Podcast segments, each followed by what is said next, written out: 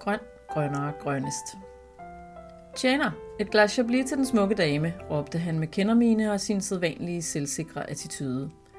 Han blinkede til den smukke kvinde, der sad over for ham ved stambordet på Café Rosenhuset. Trunden virkede uimponeret, mens hun satte sig til rette og lagde de lange ben over kors og satte de dyre designer solbriller op i det lange, velplejede blonde hår.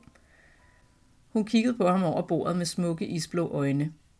Hun var tydeligvis vant til at komme de rigtige steder, og hun optrådte både selvsikkert og hjemmevandt. Han satte flueben på sin indre liste i rasende fart. Denne labralave virkede meget lovende. Han var før blevet skuffet, men han havde efterhånden udviklet et helt lille system, der hurtigt skulle afsløre, om hun var en værdig kandidat.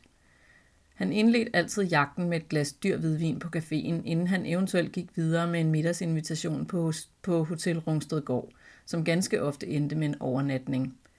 De fleste kvinder kunne godt lide luksus, og han havde opdaget, at han kunne lære meget om en kvindes potentiale ved at se hende i eksklusive omgivelser. Automobilforhandler Finn Viridis Olsen var en ambitiøs mand. Han havde altid efterstræbt det bedste af alt. Han havde arbejdet hårdt hele sit liv for at få det rigtige hus, den rigtige bil, det rigtige tv og det rigtige golfsæt. Han havde også altid gjort sig umage for at skaffe de rigtige venner og komme de rigtige steder. Han gjorde sig umage og fremstod perfekt og korrekt efter alle forskrifter, hvor end han kom. Han havde gjort det til en vane at lave lidt research hver gang han skulle ud til en kunde, eller når han skulle møde forretningsforbindelser. Han undersøgte, hvor folk kom fra, hvor de boede, hvilke interesser de havde og hvilke mennesker de omgikkes. Han var altid på forkant og var lidt af en kameleon, når det kom til at passe ind i de rigtige miljøer. Han havde altid en bagtanke og mødte aldrig op til et møde uden først nøje at overveje, hvad netop dette møde kunne give ham. På den måde havde han gennem årene arbejdet sig ind alle de rigtige steder. Han kendte alle de rigtige mennesker og var på fornavn med de fleste. Han var medlem af de rigtige klubber og sad i bestyrelsen i de rigtige foreninger. Finn var i det hele taget en mand, der havde alt og mere til. Han var da også ganske tilfreds med tilværelsen, sådan som den havde formet sig, eller i hvert fald næsten tilfreds. Et karakteristik her ved den midalderne automobilforhandler var, at han altid havde en kløe, der skulle krasses. Det var som om, at han bare aldrig kunne blive helt tilfreds. Altid var der noget, der nagede, noget han måtte ændre, skaffe eller fikse. I mange år havde det været hjemmeadressen, der ikke var den helt rigtige, og han og hans kone var flyttet fra den ene villa til den anden adskillige gange, før han endelig følte, at både kvadratmeter, udsigt og postnummer var det helt rigtige for en mand af hans kaliber. Den smækre sild over for ham ved bordet på Café Rosenhuset var meget lovende. Han mærkede pulsen stige under skjorten, mens han betragtede hendes lange, slanke hænder med perfekt manikyre. Hun rørte ikke vinglasset foran sig, men havde i stedet bedt tjeneren om et glas vand. Finn knep øjnene lidt sammen og lagde hovedet på skrå, mens han forsøgte at sende pigebarnet et forførende blik. Han plejede at vække damernes interesse, når han rullede charmen ud og optrådte som verdensmand, men denne dame så ikke ud til at lade sig charmere så let. Finns næsefløje sidrede en anelse, mens kampgejsten vagtes i hans indre. Han kunne godt lide en god udfordring, og denne missekat lod sig ikke besnære sådan uden videre. Han følte sig som løven på savannen, der lægger sig på lur og venter på det helt rette øjeblik. Han skulle nok fange hende, det var han ikke i tvivl om. Stævnemødet på Café Rosenhuset havde et overordnet formål. Finn Viridis Olsen skulle finde sig en ny kone. Han var træt af den gamle model, for hun levede ikke længere helt op til hans standard, synes han. Hun passede dårligt ind i kredsen omkring sejlklubben, og vennerne på golfbanen havde alle for længst skiftet deres koner ud med yngre og smukkere eksemplarer. Finn havde egentlig været glad for sin kone i mange år. Hun havde fulgt ham siden handelsskoletiden, og sammen havde de stiftet familie og skabt et hjem og en hverdag. Hans kone var mild og uselvisk, og hun havde bakket ham op i alle hans planer og drømme, både i privaten og på jobbet. Hun havde endda skudt en anselig sum penge ind i hans virksomhed, da han var helt nystartet i automobilbranchen – hun kom fra en velhavende familie og havde arvet en del penge efter sine forældre, som hun uden tøven havde lavet Finn administrere. Fordi hun var vokset op i et velhavermiljø, var hun vant til at færdes i bedre kredse, og hun havde i deres unge dage været adgangsbilletten til mangt et nyttigt bekendtskab, der havde hjulpet Finn godt på vej. De havde fået to sønner, som begge havde udviklet sig til ordentlige og veluddannede unge mænd, som nu var flået fra redden.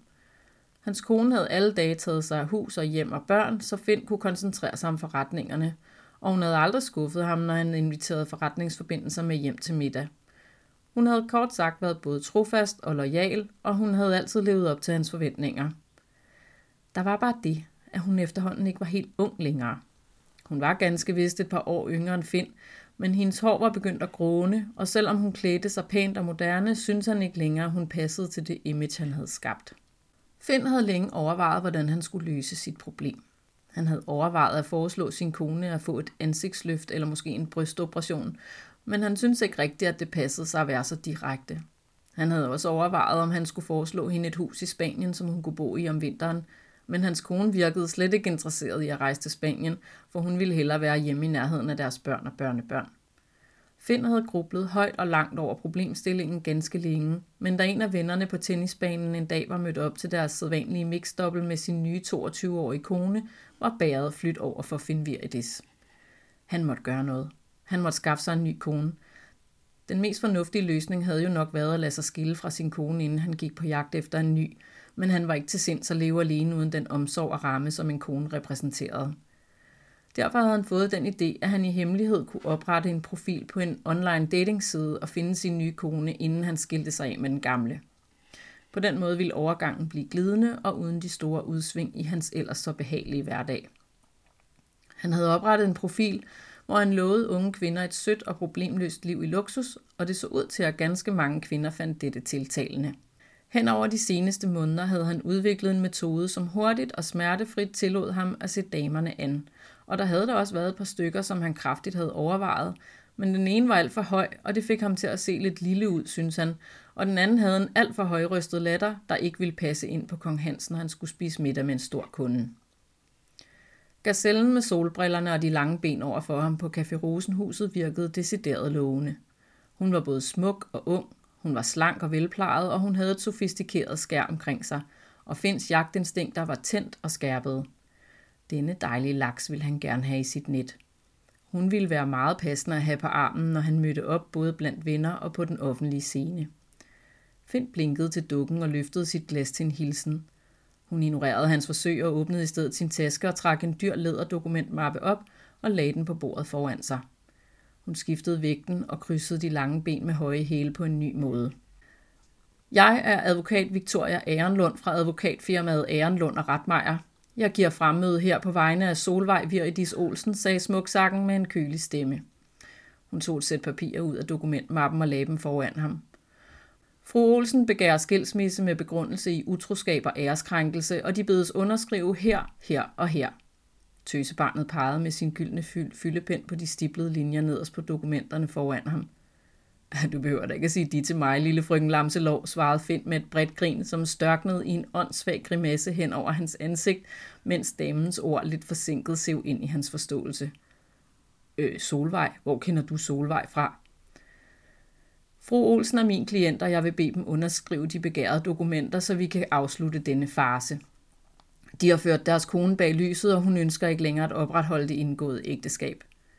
Dullen betragtede Finn med et iskoldt blik ned langs næseryggen og rakte fyldepinden lidt tættere på Finns synsfelt.